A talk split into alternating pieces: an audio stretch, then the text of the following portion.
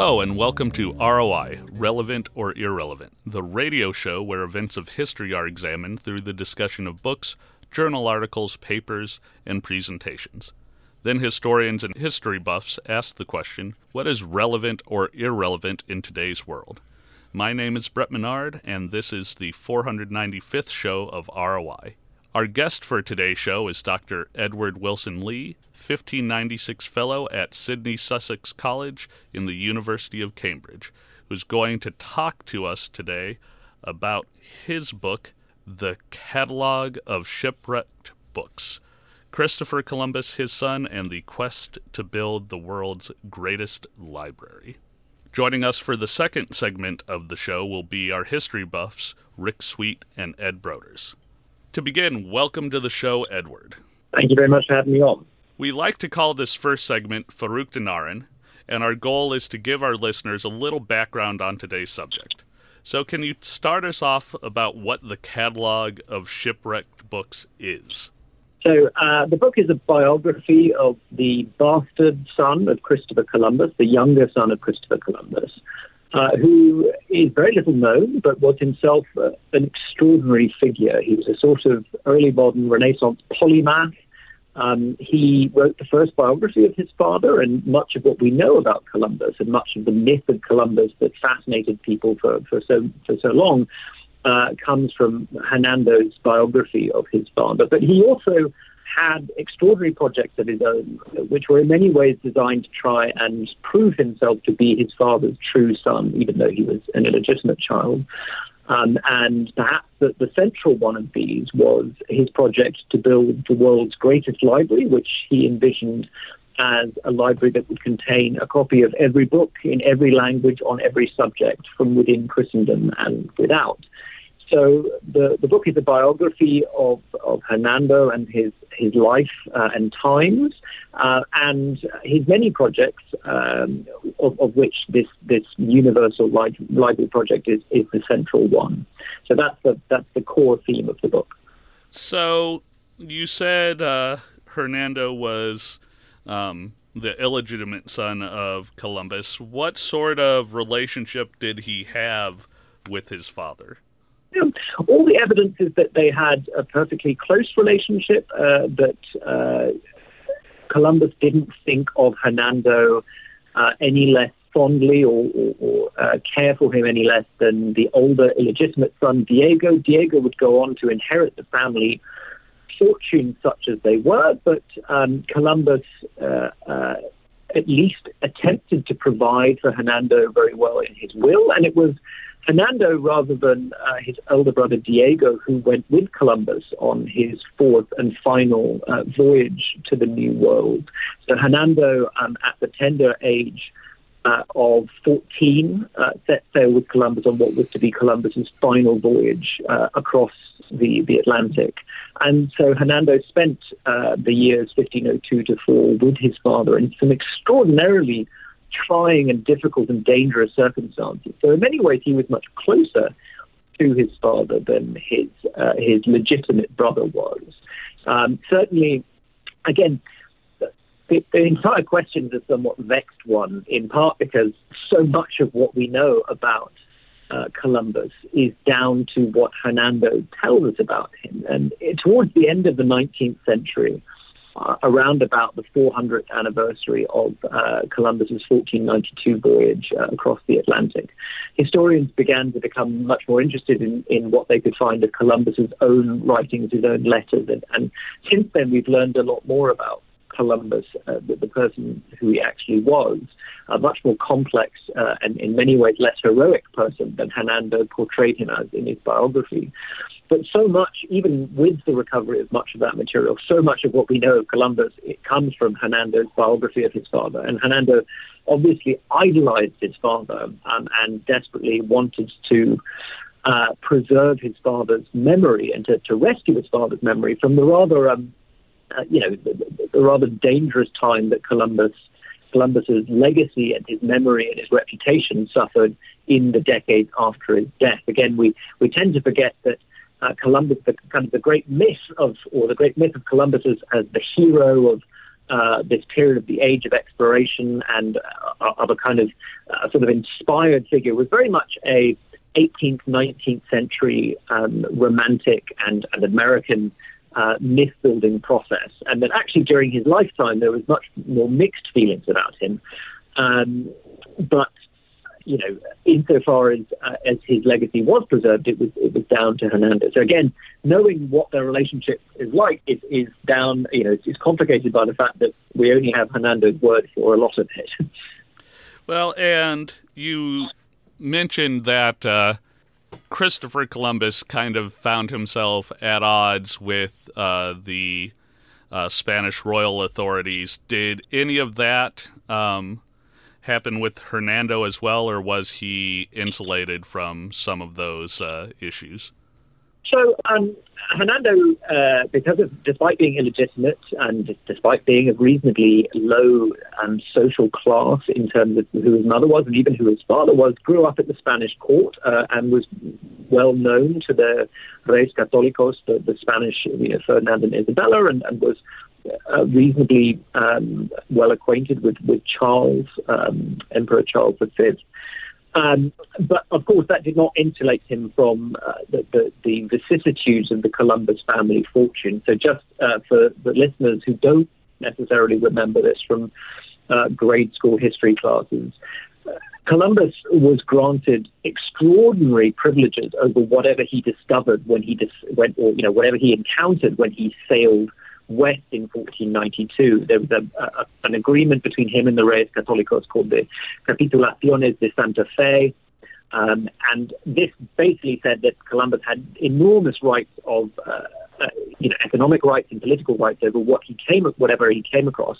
It became increasingly clear uh, in the years following 1492 that what Columbus had stumbled upon was enormous and that the Spanish monarchy couldn't possibly stand by their agreement because it would probably make Columbus considerably richer and more powerful than they were. So during the rest of Columbus's life and indeed Hernando's life, uh, there was a constant battle and a back and forth uh, during which the, the, you know the Spanish monarchy tried to roll back on some of those agreements, and uh, you know Hernando and his brother and and uh, and Columbus himself uh, during during his lifetime desperately tried to cling on to some of uh, those privileges which they felt were rightfully theirs. So Hernando was very much part of that. Um, you know that was a central part of Hernando's life, and and he wrote his biography um, of his father in a sense in order to try and protect his father's legacy and protect his father's reputation as the as, as he discovered it as he considered it discoverer of the new world at a time when even you know even that fact was even that central fact was being contested. Well, we have a lot more to talk about, so please stay tuned for the next segment of our show. This is ROI on KALA St. Ambrose University, 106.1 FM. Catch up on your favorite SAU produced podcasts by going to KALA Radio at SoundCloud now. At a time when misinformation is all too common on social media, we take great pride in bringing you the news that matters, that impacts your family, news you can trust. Local broadcast journalists bring you the facts, covering the stories breaking in our community and across the globe. Text radio to 52886 and let Congress know you depend on local journalism. This message furnished by the National Association of Broadcasters. Hello, and welcome back to ROI Relevant or Irrelevant, the radio show where events of history are examined through the discussion of books, journal articles, papers, and presentations. Then historians and history buffs ask the question what is relevant or irrelevant for today's world? My name is Brett Menard, and this is the second segment of the show referred to as the Kitchen Table. Our guest for today is Dr. Edward Wilson Lee, 1596 Fellow at Sidney Sussex College at the University of Cambridge, and we're talking about the Catalogue of Shipwrecked Books. Christopher Columbus, his son, and the quest to build the world's greatest library. Our history buffs for today's show are Rick Sweet and Ed Broders. Rick, why don't you start us off? Thanks, Brett. Edward, the um, title of your book uh, starts off the catalog of shipwrecked books. what does that mean? Yes, so um, Hernando, as I said in the last segment, um, you know, he, he, as well as being Christopher Columbus's bastard son and, and attempting to save his father's reputation, he had his own extraordinary epochal project, which was to build the greatest library in the world. And his story is really one of a previous information revolution and a big data challenge. The, his library was extraordinary in part because uh, he was one of the first people, if not really the first person, to recognize uh, the potential of print and to uh, construct a library that would be centered around printed books and, and, collect printed books. Most collectors of the day considered printed books to be kind of ephemeral and unimportant and only collected manuscripts. So he had an utterly enormous library by the standards of the day, but he recognized that having that much information was not only potentially useless, but even dangerous if you didn't have a way to organize it. So actually, Hernando's greatest achievement was to think through how you would organize um, a, print library, a library of uh, his his library had 15,000 books. It doesn't sound that big by by today's standards, but it's an order of magnitude bigger than the other largest libraries of the day. And so he drew up all sorts of catalogs um, to try and organize this information. We can certainly talk about those later. But one of them uh, is the rather poetically titled Memorial de los Libros Naufragados, uh, or Catalogue of Shipwrecked Books. Uh, this was a catalogue of books that he bought in Venice um, in the year 1521 and which were uh, shipwrecked uh, on the way back from Italy to Spain. And he kept the catalogue uh, with the intention of reacquiring every book that had been lost. But, you know, it's sort of intended to be poetically uh, symbolic of the Sisyphean, you know, impossible task that he had conceived. Because as print got going and the number of printed books grew and grew and grew exponentially, the the, the possibility of actually acquiring every book in the world became one that swiftly was kind of getting out of the, the realms of possibility. So the catalogue of shipwrecked books is, I suppose, um, an evocation of that uh, that noble and yet ultimately doomed uh, task that he undertook. Okay, Ed. Um, yeah, as always, Edward, um, who was underwriting this project? it's a very good question. Um, and I mentioned a little bit of in the last section the, the, the changing fortunes of the Columbus family. So Columbus left to Hernando a very um, tidy fortune in his will. Unfortunately for Hernando's um, purposes, uh, Columbus's will was basically a fantasy. He left to lots of people lots of money that he didn't actually have. This was money that he hoped, if the Spanish government stood by their agreements uh, about the Columbus family rights over the New World, uh, would uh, you know would eventually emerge. Uh, in the event of there are certain times during Hernando's life where he had a very comfortable uh, income, other times it would disappear entirely.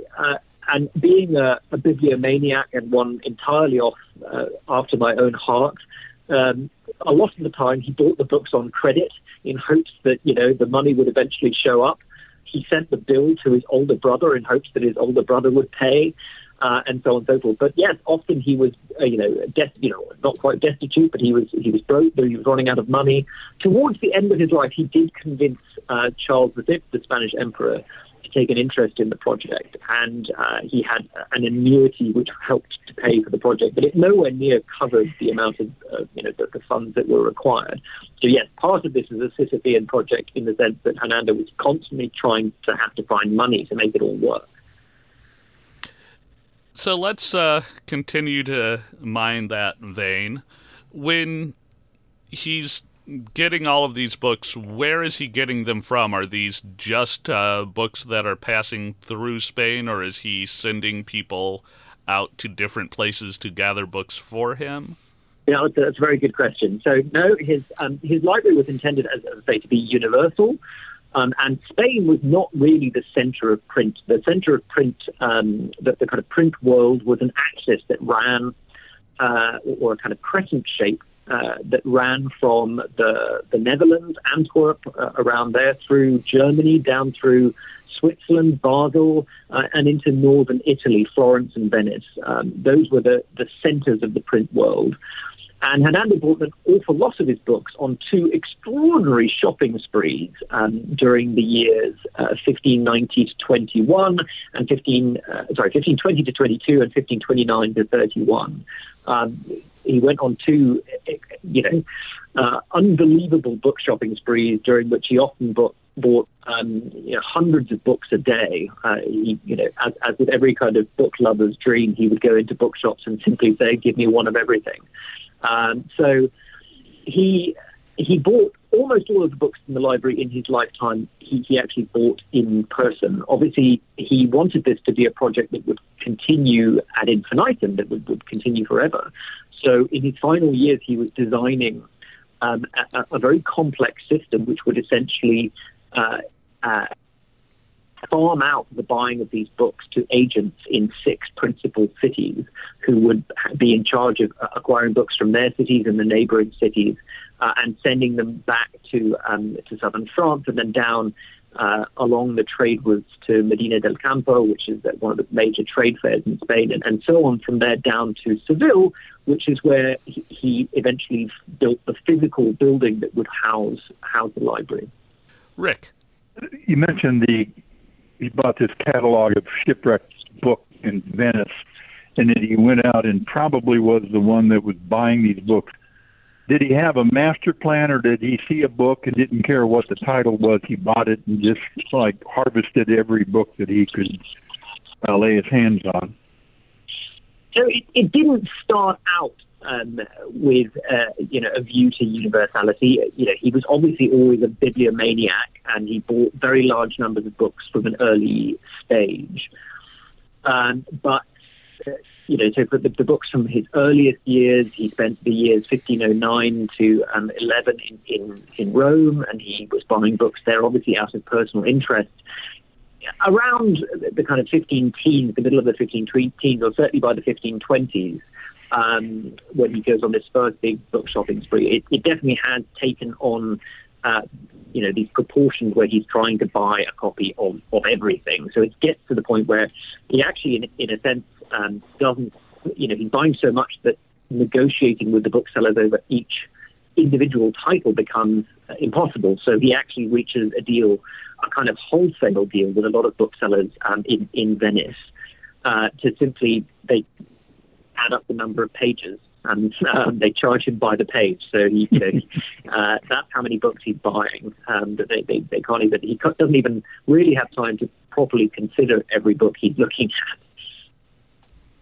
at. Ed, yeah. Um, back to the financing of this project. As it went on, uh, were there other benefactors that got wind of his quest um, and help to bankroll him and spread the word, or did this remain a solitary pursuit?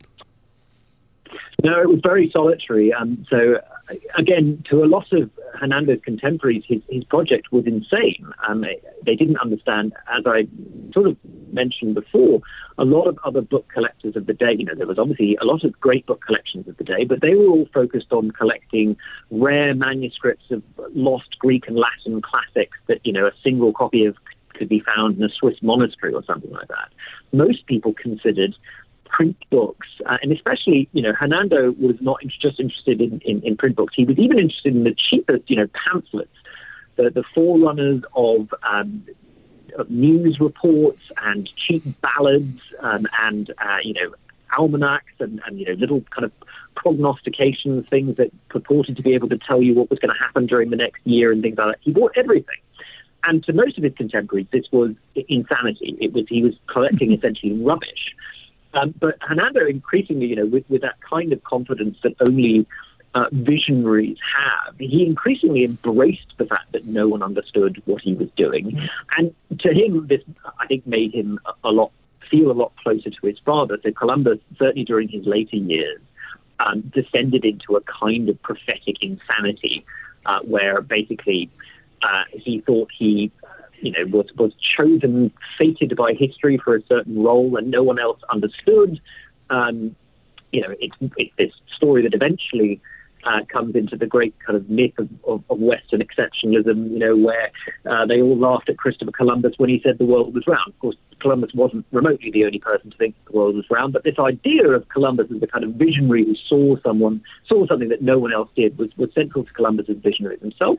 And it was central, central to Hernando's vision uh, of himself. Uh, and he actually erected a, um, uh, a plaque above the entrance of his library in Seville to celebrate this for which he wrote um, a, a, kind of little uh, a little message. So his library in Seville was built um, on a site that he bought that used to be a former dung heap where they would uh, throw out all the, the refuse of the city. Uh, and Hernando, you know, kind of particularly proud of uh, of the symbolism of this, wrote a, a, plaque for above the door, which essentially said, "I have founded my um, my library uh, on the dung heap because I uh, see the worth in which uh, in things which other people throw out. So again, he had this kind of um, conception of himself as, as a visionary, and, and you know, it, he was essentially alone in this. No, no one else took any interest. As I say, towards the very end, the idea of a universal library started to appeal to a, a Spanish monarch who saw himself as a potential universal monarch.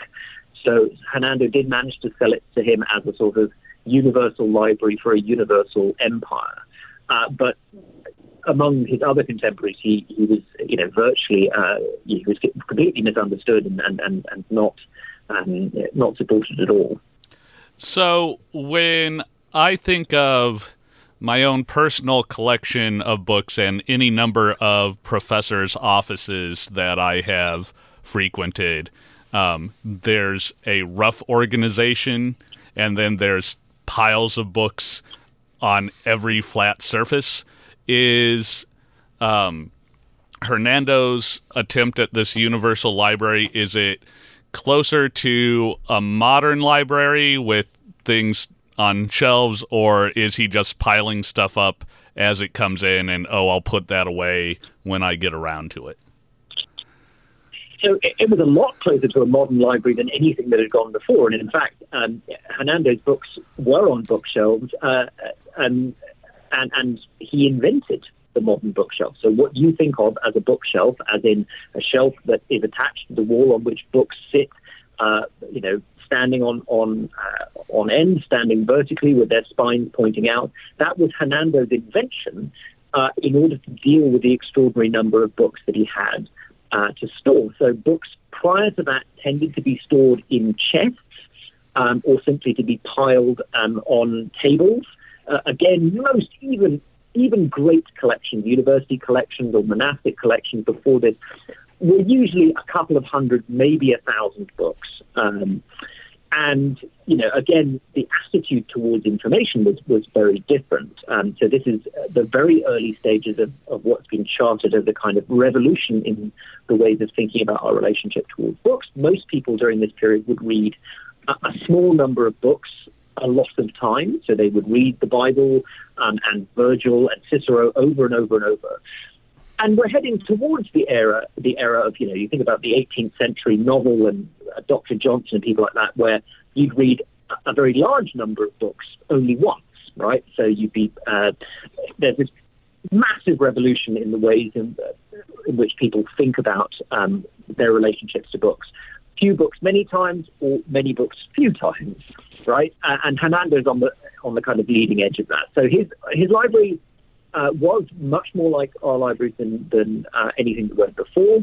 Uh, it was his books were on shelves, and he was in the process of trying to put them into various subject orders um, at, at the end of his life. Uh, but as I say, the scale of the task quickly was becoming overwhelming. So uh, his they were struggling and you know, struggling to put everything in order. And of course, books you know, with this aim to make it a universal library uh, books in Latin and Greek, but also Hebrew and Arabic and um, Ge'ez, which is the, the, the Ethiopian tongue, were flooding in. And so the, the ability to organize all this information uh, was becoming a, an increasingly kind of desperate and challenging task. So it is customary that we give our guests the last word on the show. So you've got about uh, three minutes to make your pitch, Edward. Why do you think that the idea of the universal library is relevant in today's world? Yeah, I mean, I, I think it's astoundingly relevant. I actually, when when being uh, asked to come on the show, I was struggling to think of anything historical which I thought of as irrelevant. but um, uh, Hernando's story, I think, is particularly relevant. You know, it, it's a story about the last information revolution, and one which we're, you know, we're li- we're currently living through an information revolution, um, uh, and uh, you know, no one needs convincing in this day and age that an exponential rise in the amount of information available can rapidly change the world. Uh, obviously, between social media and search algorithms and the internet and so on and so forth, um, our world has been changed almost beyond recognition in the last 15 to 20 years. And Hernando's story is about, you know, the last time that this happened uh, during print when uh, the amount of information available shifted the way in which the world works. So it gives us uh, an ability to look at that with a little bit of historical distance so we can think about the ways in which we might want to try and avoid some of the same disasters uh, that arose out of the last information uh, uh, revolution, and and I, I suppose uh, try and, uh, as I say, not fall into the same in the, the same holes this time. Um, so that would be my pitch for its relevance. well, and in nearly 500 shows, I can think of maybe four or less uh, things that we thought were irrelevant um, in history. The only one that comes to mind is an early show on Roman coinage that was a, a bit of a stretch, but. Uh, well, I, I, would be I would be very happy to argue the extraordinarily important uh, relevance of, of, Roman coinage, but uh, we'll have to leave that for another time. you know, we have your number. We'll take you up on that at some point. Um, when we come back, we'll wrap things up. So please stay tuned. This is ROI on KALA, St. Ambrose University, 106.1 FM. You're listening to Relevant or Irrelevant this series is produced at St. Ambrose University's KALA Radio and has been honored by the Midwest Broadcast Journalists Association and the Iowa Broadcast News Association for excellence in public affairs journalism. You can hear this edition of ROI and many previous programs in this series by visiting Spotify, Google Podcasts, SoundCloud, plus Apple Podcasts. ROI airs Friday nights at 9:30 p.m. on KALA HD2 and can also be heard at 106.1 FM in the metropolitan Quad City area. You can stream this show every Friday night at tunein.com. Search for KALA HD2.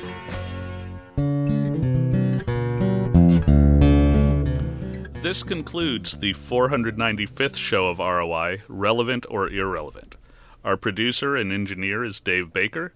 Our program manager is Rick Sweet, and the theme song of our show is titled Kayla's Theme and was written and performed by Mark Zap Zaptel.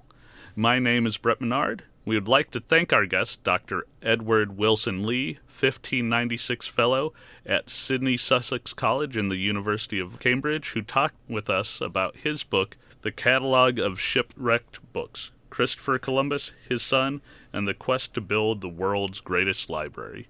The history buffs for today's show were Rick Sweet and Ed Broders. This is ROI Relevant or Irrelevant on KALA. The views expressed on this show are not necessarily those of St. Ambrose University or KALA. We'd like to wish all listeners to experience the great Basutu proverb, Khotso Pula Nala, peace, rain, and prosperity. And remember, historians are horrible fortune tellers. Good night.